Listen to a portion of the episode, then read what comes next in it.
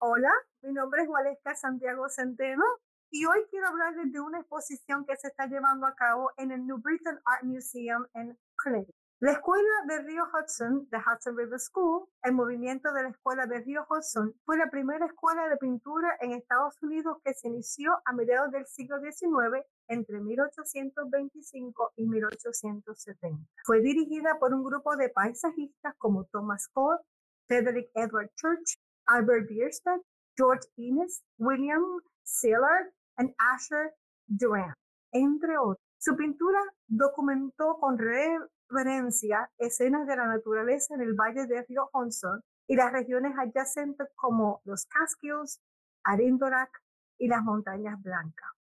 La pregunta es, ¿dónde están las mujeres artistas en la escuela de Río Hudson?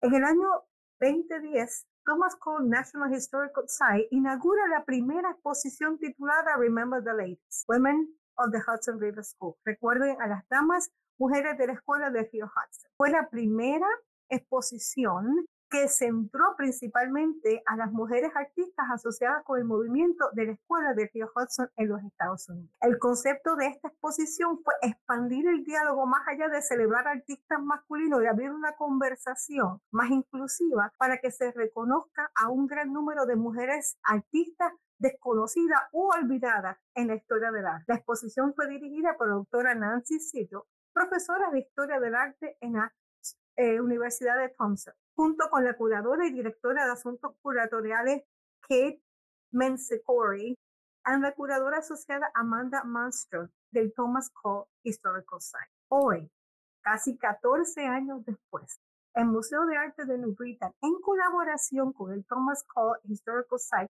presentan una extraordinaria exposición titulada Women Refrain American Landscape, Susie Bartow and Her Circle, Contemporary Practices. Las mujeres remarcan el paisaje estadounidense, Susie Barto y su círculo y prácticas contemporáneas. Esta exposición consiste de dos partes. La primera parte es la retrospectiva artística de Susie Barto, que está en los años 1836 a 1923. Esta es la primera retrospectiva de su obra. Y la segunda parte es la presentación de artistas contemporáneas como Teresita Fernández, Cecilia Vicuña, eh, Jane Quintus Smith, entre otras. Esta exposición aborda una perspectiva multigeneracional, perdón, aborda una perspectiva multigeneracional que vuelve a centrar a las mujeres en el canon del arte estadounidense. Esto estará disponible hasta el 31 de marzo del 2024. Muchísimas gracias.